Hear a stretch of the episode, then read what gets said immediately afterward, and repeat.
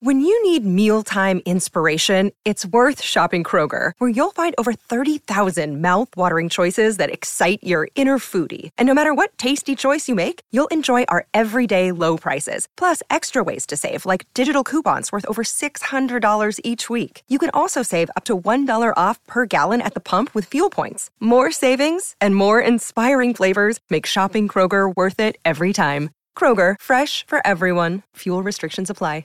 Another day is here, and you're ready for it. What to wear? Check. Breakfast, lunch, and dinner? Check. Planning for what's next and how to save for it? That's where Bank of America can help. For your financial to-dos, Bank of America has experts ready to help get you closer to your goals. Get started at one of our local financial centers or 24-7 in our mobile banking app. Find a location near you at bankofamerica.com slash talk to us. What would you like the power to do? Mobile banking requires downloading the app and is only available for select devices. Message and data rates may apply. Bank of America and a member FDIC. Judy was boring. Hello. Then Judy discovered ChumbaCasino.com. It's my little escape. Now Judy's the life of the party. Oh, baby, Mama's bringing home the bacon. Whoa, take it easy, Judy. The Chumba life is for everybody. So go to ChumbaCasino.com and play over 100 casino-style games. Join today and play for free for your chance to redeem some serious prizes. ChumbaCasino.com. No purchase necessary. Void where prohibited by law. 18 plus terms and conditions apply. See website for details. The following podcast contains explicit language.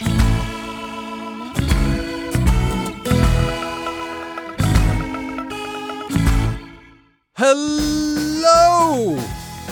Welcome to the methodologically problematic edition of Slate Money, your guide to the business and finance news of the week. It's been a busy week this week, so we have lots to talk about. Um, I am Felix Salmon of Fusion. I'm here with Anna Szymanski, who's going to drop some knowledge about Italian bank bailouts. Yep. This is why we have her around these parts. We, I am here with Slate's very own Jordan Weissmann, who's also going to drop some knowledge about Seattle minimum wages. Yep. I am. That was the like I redo that.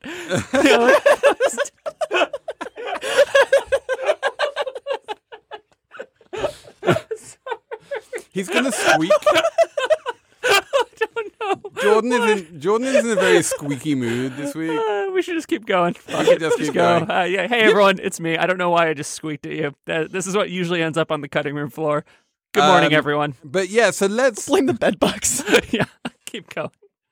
Uh, so, so Jordan, yeah, if we can get Jordan past his like cracking himself up, we will we will talk about um, the minimum wage in Seattle. It went up, and that may or may not have had what's the word disemployment effects. We will come to that, but first we have to mention the two point four billion dollar fine, which was recently imposed by Margrethe Vestager, the European Competition Commissioner, on Google, which is a great story. And I've been thinking about this one quite a bit because you can take it. Basically, you can read her complaint against Google and you're like, this makes perfect sense. They're totally being anti-competitive and they should get fined and there's this remedy and then you read google's response and you're like no google's totally right and um I think I'm coming down on the side of Google here. I'm not sure. But let's first explain what she's upset about. And what she's upset about is comparison shopping. Yep. And this may or may not be a subset of search. We'll get to that. But basically, when you type in, and the example people are using, I'm not quite sure why, is Puma shoes. This seems to be the standard example I'm on the internet. I'm guessing that Puma still has some brand presence in. Well, they're Europe. German, you know. Yeah. So anyway, you type in you type Puma shoes into Google, and then there'll be some ads at the top of the search results for people selling Puma shoes. There'll be um, non-ad results from Puma itself and other people selling Puma shoes, and then along the top of the page, you will see a bunch of photographs of Puma shoes um, being being sold by various merchants online and with prices attached to them. And this is basically something called Google Shopping. It's a comparison shopping service which they just embed in the search results. You can go there separately. It has its own website at shopping.google.com, um, but almost no one does. The main way that people use Google Shopping is just because it turns up in the search results. And so if you want to click on one of their search results, um, they're very clearly labeled as being an ad, and you can click on that shoe and buy it and go straight to the website. Now, what the Europeans are saying is other websites perform the same function, that you can go to other comparison shopping websites and look at different shoes being sold by different people and work out which one's cheapest or best or, or whatever.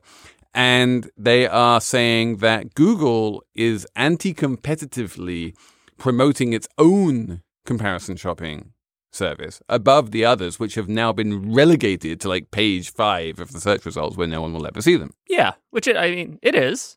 Like it's It like- is what? it is. I mean, it is promote. I mean, like it is promoting its its shopping service above the others. I mean, it is right there at the top of the bar, and the others have disappeared into the other of page five. Right, but I- it's not as though you yeah. can only shop through No. Google. I mean, No, they, no, you're no. immediately going to see Amazon. You're immediately going to see Puma. You're immediately going to see many other. Yeah, the question is the question is whether or not this is predatory, right? It's like, yeah, that they are doing this. I don't think anyone is very few people would question whether or not they are leveraging their power in search to promote their own shopping service. The question is, is this an antitrust violation?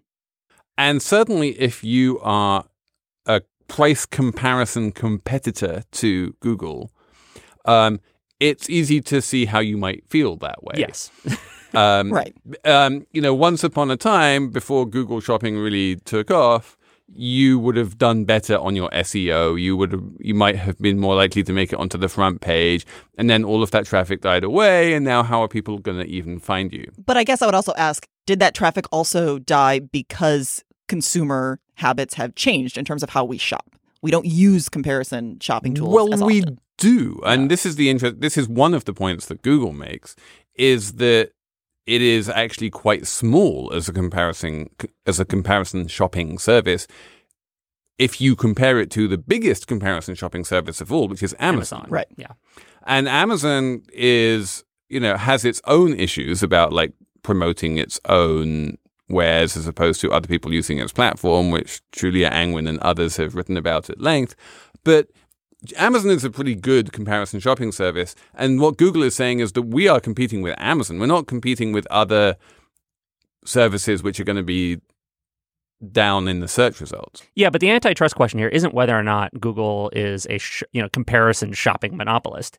It's whether they essentially have monopoly on search and then are using that to unfairly undercut their competitors. And so this is Yeah. the real crux of the matter Yeah. is uh, what the European Union is alleging is that they are abusing their search monopoly in order to give an artificial advantage to their comparison shopping business, much as, to use the obvious precedent here, Microsoft abused its operating system monopoly to give itself um, an artificial advantage in browsers. Yes.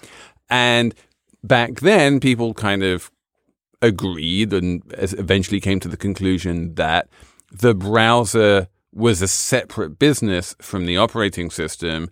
And so it, you shouldn't be able to use one to give yourself an artificial advantage in the other. I kind of agree with that, although you know, I could be persuaded either way, especially nowadays with things like Chrome, where the browser basically is the operating dis- system. I feel like Yeah, the Right. distinction is becoming blurrier. But in this particular case, I really do believe that comparison shopping is part and parcel of what people want from search, that they're not really two different things. When you're comparison shopping, by definition, you're searching for something. Right, but I think we've already said that essentially the biggest comparison shopping tool is Amazon.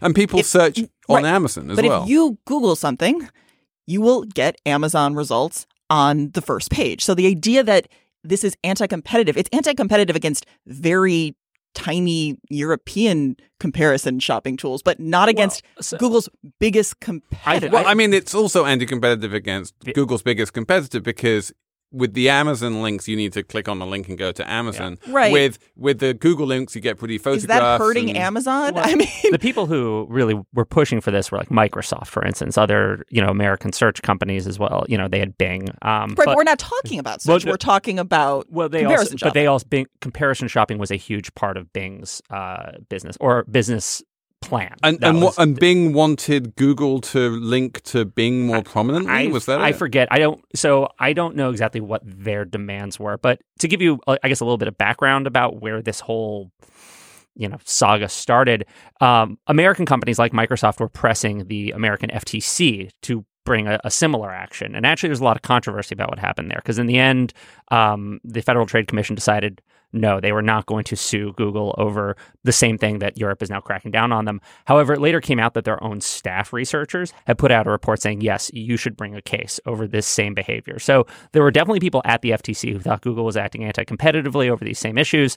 Um, the you know the kind of political appointees at the FTC decided, nope, we're going to vote against, and so it went over to Europe, which is now So- acting as sort of the world's antitrust enforcer. One one of the key questions I have here in my mind is whether there's some kind of regulatory interest in keeping search as a pure like search of the rest of the internet and stopping it from becoming a one-stop shop. Yeah. So what Google has increasingly done is if you Google a person, it will give you information about that person right there on the search result page. If you Google a business, it will give you the phone number, the address, the map, like st- the stuff you need. If you Google for a certain product, they will link you, you know, they will give you that product straight there. And that is, they're not like searching, well, they are kind of searching the web for that, but they are also providing this as a service. They're saying, like, you shouldn't need to make a second click if you don't want to. And that's not search, really, but I feel like that's clearly good for consumers. Right. And I also think when you're talking about Google's competitors, it is important to remember that I think when people think, oh, well, who's competing against them in search? And they think like Bing. But I would disagree with that. It, also has to do with how people access the internet. And it's the idea of as things become increasingly mobile and people increasingly use apps, if you're going to buy something on your phone, you're just going to go to the Amazon app. You're not going to go through Google. So there's a question as people shift more and more towards mobile how you know how is that going to impact the revenues of Google? So they're going to then have to change their business plans and what. Again, I'm not saying there's no justification for some of this lawsuit, but I do think this idea that Google has no competitors is not entirely accurate. No, and I don't think anyone's saying that, but I the, the deep question here is really like what is Google going to do? I think like Yeah. the the European Union has said, well, the remedy here, quite aside from the 2.4 billion dollar fine, is you can promote your own Google shopping service only insofar as you do so on an even playing field with any other comparison shopping services. And And, for me, like the only way they can possibly do that is by just getting rid of those Google shopping results altogether. Yeah, and how does that interact with things like Maps? I mean, like you know, other services that Google adds that are Maps not- is the obvious next step here. That Yeah. if you can't if you can't promote Google Shopping, then you can't promote Google Maps either. Yeah, I think there is definitely. But I mean, this whole subject of bundling is I, I feel a little bad because I went on this whole rant about antitrust the last week, and bundling is this one area where actually I do feel a little bit ambivalent because it's really hard to figure out where to draw the lines. It's not simple like we're talking here. Right. It's like what is the next step? And you know, I, I was looking at this and feeling ambivalent, but you know, there are other instances of bundling that have much more profound economic consequences. Um, one example that's been written about in law reviews is things like app stores, where Apple makes everyone come through its app store to buy, you know, Spotify or any third-party app, and that actually puts its own apps at an advantage, essentially, over its competitors. because Apple, it doesn't need to pay a cut to Apple. Exactly. Spotify has to pay a cut to Apple because it uses the App Store. Apple Music does not have to pay a cut to Apple. So, I mean, there are things like that. I'm wondering, well, are we going to see the entire, you know, a- a- if they come after bundling, are we going to see the entire mobile economy like subject, like, But that t- would be tossed around good, by right? Maybe I mean, I, I be. w- I wouldn't have a problem with people forcing Apple to tighten to, to loosen some of the control that it has over the App Store. I mean, I you know, app developers for years have been asking for things like paid upgrades, which they haven't been able to get. Absolutely. I think I, I think it, it could be good, but I'm just saying that's one huge example. Once you start, if if Europe is going to start cracking down on various forms of bundling in the internet and mobile economy, um, it's it's a really big deal. And I think given how aggressive they've been, or how aggressive they seem to want to be, like we're going to see. I, this is just the beginning. I think. I really I really believe that. Apple Card is the perfect cash back rewards credit card. You earn up to 3% daily cash on every purchase every day. That's 3% on your favorite products at Apple, 2% on all other Apple Card with Apple Pay purchases, and 1% on anything you buy with your titanium Apple Card or virtual card number. Visit apple.co slash card calculator to see how much you can earn. Apple Card issued by Goldman Sachs Bank USA, Salt Lake City branch. Subject to credit approval. Terms apply. Okay. Uh so okay, so Anna, it was not that long ago that we were extolling Yes. the virtues of Europe's bank resolution regime and how wonderfully it worked in Spain. We may have to amend that slightly. So it turns out that when it comes to what are popularly known as the, the pigs, Portugal, Italy, Greece, Spain, that they are not all the same when it comes to resolving their banks. no. And Italy had two banks in the Veneto, that's the sort of rich region in the northeast, Around Venice, yes. um, which were troubled. And the European banking authorities determined that they were insolvent or basically not capable of continuing, just as they did with the Spanish bank a few weeks ago. Correct. Except the result was a bit different. Yes. So if you remember, with the Spanish bank, there was basically no state aid involved. So what happened here is because the European body said it is not in the public interest for this bank to be resolved through your EU law, we will they then said we will allow it to be essentially resolved through Italian insolvency procedures. So wait, which is the Italians said that or the Europeans said that? so the Europeans said that it was not in the public interest for it to be done through EU, and then they So, essentially okay. acquiesced to allowing Okay, it to be res- resolved through the Italian banks. The Europeans were perfectly happy with the Spanish bank to be resolved through EU law. Why were they not happy with the Italian banks being resolved in the same They way? They said that it. This is where it's actually quite a contradiction because they said it essentially these banks weren't systemic. They're tiny. Right, which is true. It only represented like 2% of the Italian banking system. But the reason that that is a contradiction is because then the reason that the Italian government used for why they had to essentially bail out creditors was because it was systemic. so, so okay. Systemic here- to Italy. so this is this is what I don't understand at all because I I had this sort of pocket model in my head of what was going on, which was that the Italian government, for various reasons, is more prone to bailing out its banks than the Spanish government is. And so when an Italian bank fails, there are various kind of hidden levers of power where the banks and specifically the bank creditors, the, the people who are owed money by the bank and who might well get wiped out in a Spanish style restructuring, um, those people managed to sort of twist the Italian government's arm and persuade the Italian government to throw in a few billion euros to bail them out.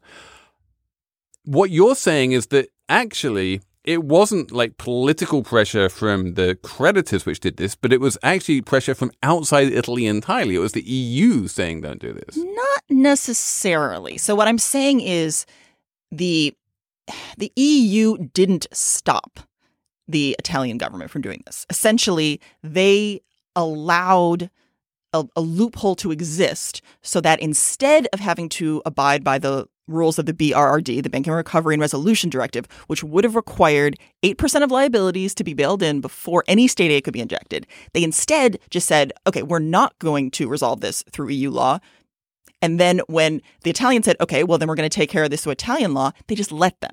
So the question is the first question I have is why did the Italian government want to spend 15 billion euros or whatever it was bailing out these tiny banks when they had a perfectly workable way of resolving these banks without spending a penny? because many of the senior unsecured bondholders are mom and pop investors. That is essentially the biggest reason why this happened. And it's also, frankly, because the banking industry is very closely tied to the PD, the governing party.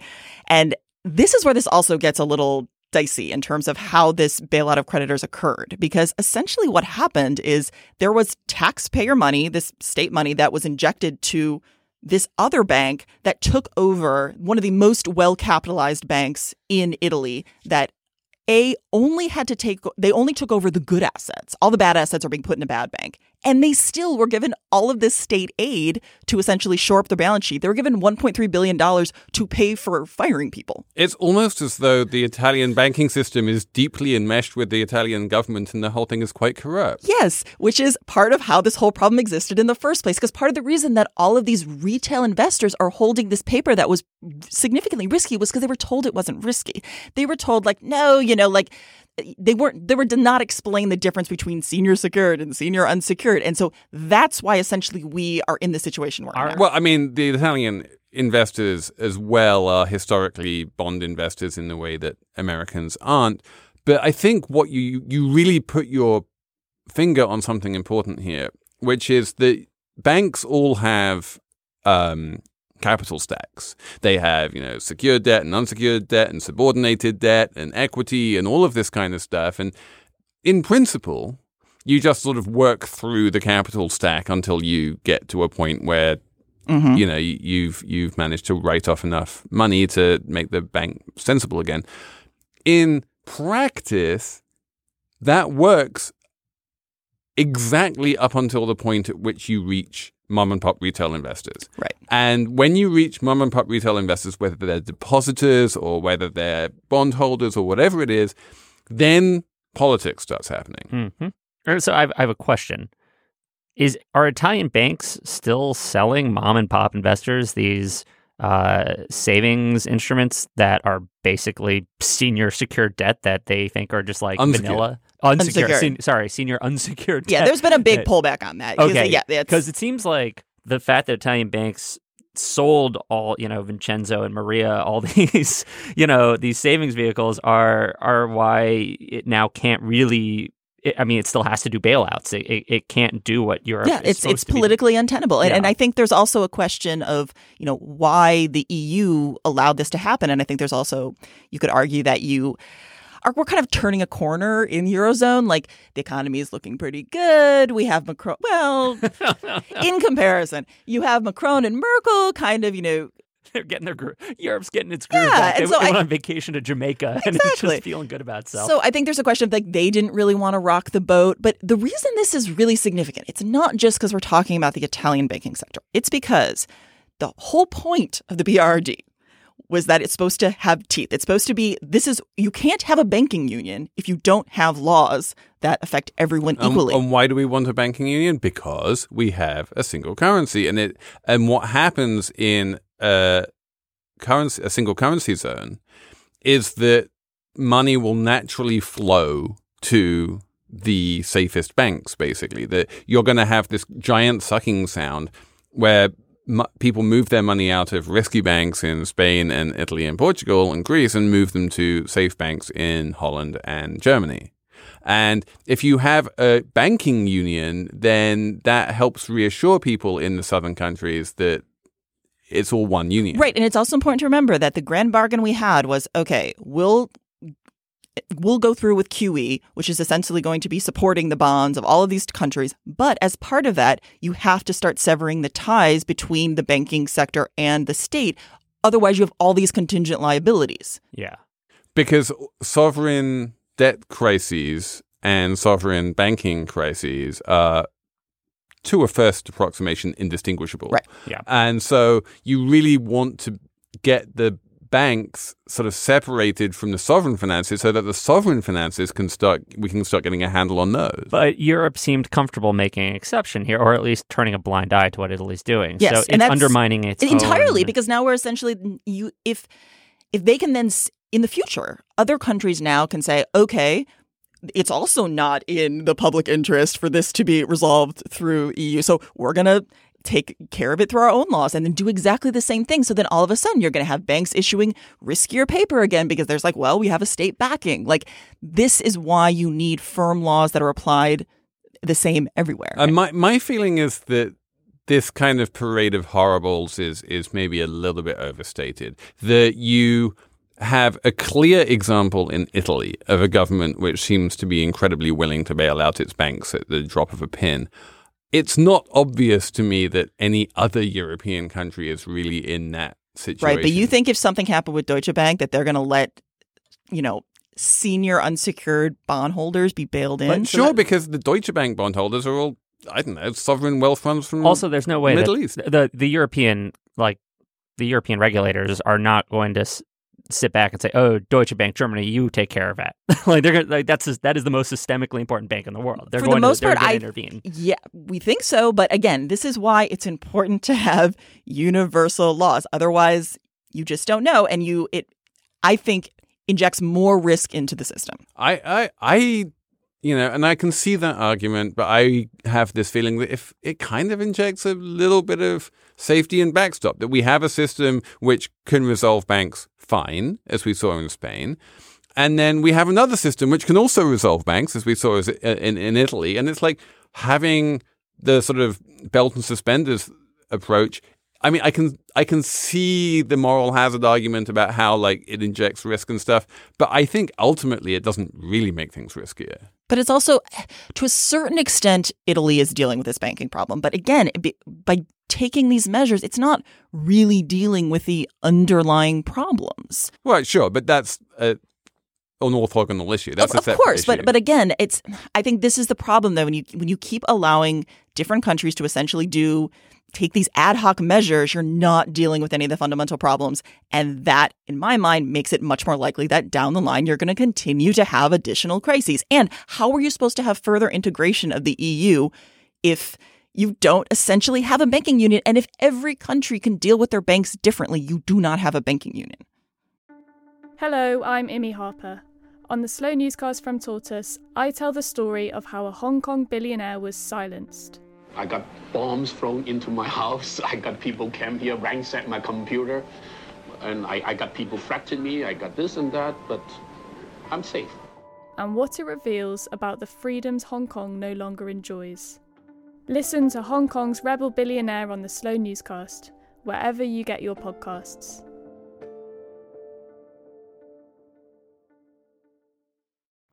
Okay.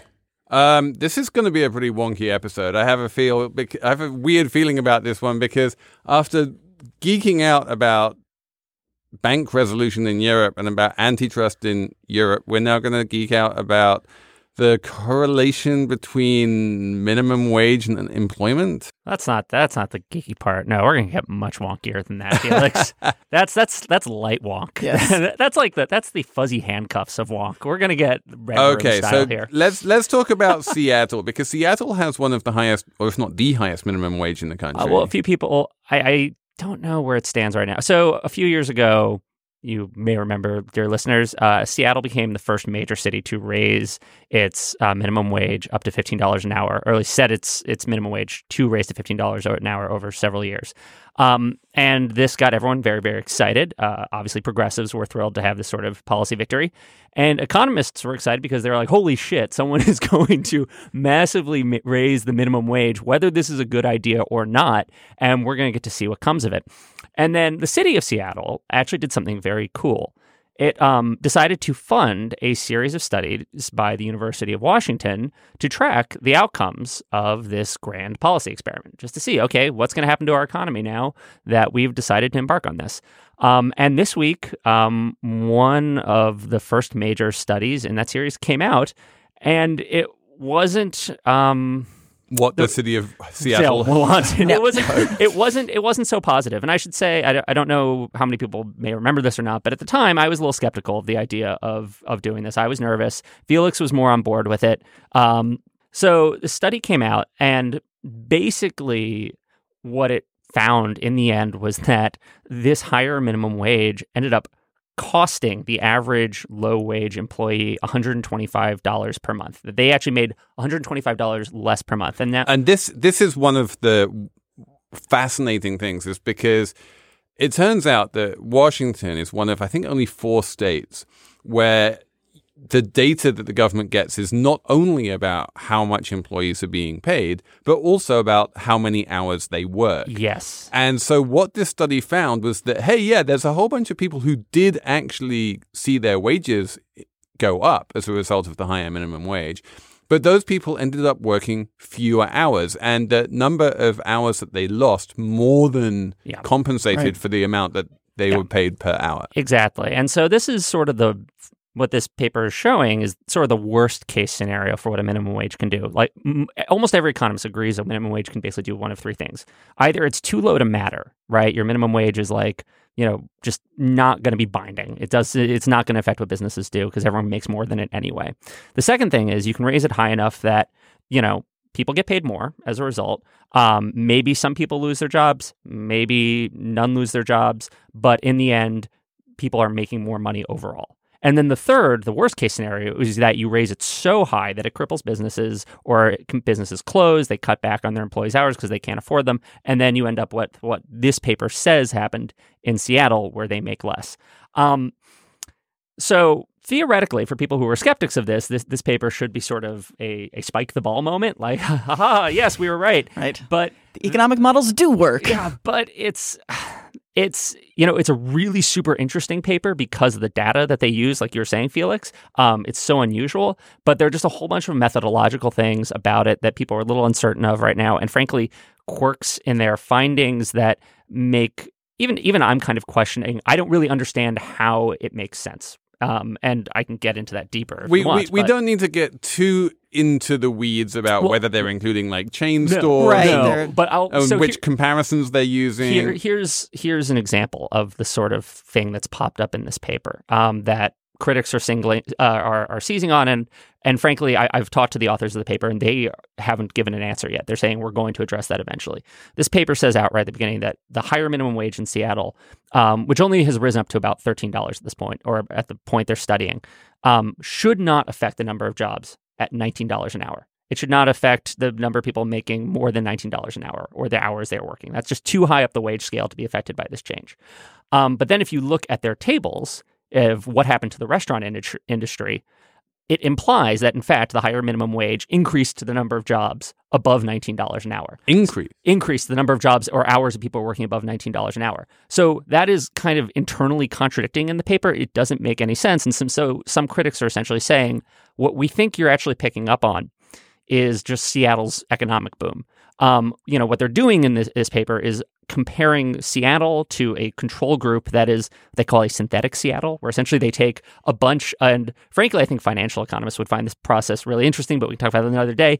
Anyway, they take a bunch of different parts of Washington state and then they kind of weight them to try and recreate uh, an economically equivalent of Seattle or a, a an agglomeration that is um, equivalent to the city of A Seattle Frankenstein? Yes, a Seattle Frankenstein up until the minimum wage change. So then you can compare the synthet- synthetic Seattle to what happened in the real city. Um, and what people are saying is, well, maybe your control didn't really work, and so what you're just finding is that Seattle had a you know tech boom driven by Amazon, and this synthetic Seattle did not.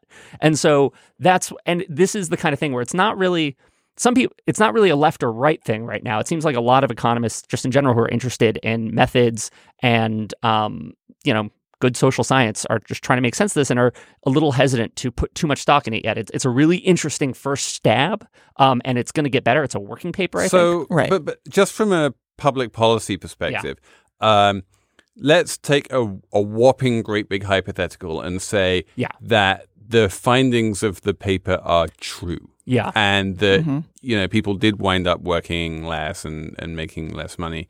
Um, would that be an argument like that it was a bad idea and they shouldn't have done it? Or is that like, I mean, I can easily see an argument saying, look, a minimum wage is a good thing, even if it causes these effects. well i mean this is Right, but if you're if ultimately the workers that in theory you raise the minimum wage for are now making less, then the question Yeah, is is that benefiting Yeah, them? And that- I there's a moral argument some people on the on the left will make that labor should be valued at a certain level that we should that like a living wage is not just an economic thing it's a symbol about what, what the value we place on work and thus you know you should you should be able to support yourself on the minimum wage um the thing is I, you know i have i'm sympathetic to that but in the end like like Anna's saying is if people low wage workers are coming out making less money as a result of this But that's also really bad having more time. Well, where they're not working. Yeah, but I don't know how many. I feel like if you are- have money and you have time, it's great. Yeah. if you don't, Yeah. not not as great. Yeah, exactly. It's I I would say if this if the, if these findings hold, I would be really really nervous about this. And like maybe it's a borderline idea in Seattle, but then you, you really have to question the idea of bringing a fifteen dollar minimum wage Yeah. national at that And, point. and I and, and as you say, like Seattle is a rich city, which we assume maybe, probably, perhaps might be able to afford this.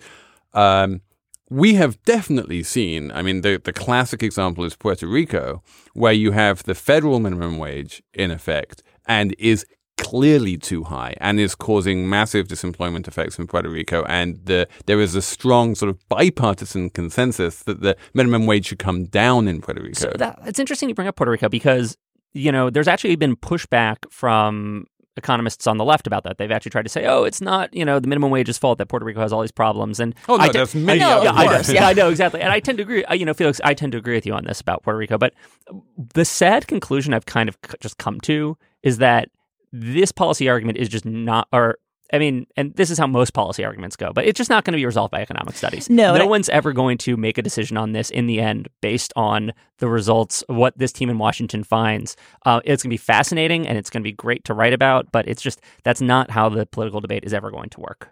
Right. I I think because what you're seeing is if you're on the right or on the left, you kind of pick the parts of the different studies that justify your conclusions. And I think that's Yeah, I, I'm not seeing a lot of people sort of changing their priors as as a result of this. I'm I'm study, like one of the closest. But, the fact but that Jordan's like, getting there. Yeah, I'm like yeah, I'm one of the well, I mean in the sense that like I was skeptical, I'm looking at this study that verifies or like that confirms all of my skepticism except I'm skeptical of this new study. So Right. it's I'm trying I'm trying to be a good Bayesian here. This episode is brought to you by Progressive Insurance. Hey, listeners, whether you love true crime or comedies, celebrity interviews, news, or even motivational speakers, you call the shots on what's in your podcast queue, right? And guess what? Now you can call the shots on your auto insurance too. Enter the Name Your Price tool from Progressive. The Name Your Price tool puts you in charge of your auto insurance by working just the way it sounds. You tell Progressive how much you want to pay for car insurance. Then they'll show you a variety of coverages that fit within your budget, giving you options. Now, that's something you'll want to press play on. It's easy to start a quote, and you'll be able to choose the best option for you fast. It's just one of the many ways you can save with Progressive Insurance. Quote today at progressive.com to try the Name Your Price tool for yourself and join over 28 million drivers who trust Progressive. Progressive Casualty Insurance Company and Affiliates. Price and coverage match limited by state law. Okay, let's have a numbers round.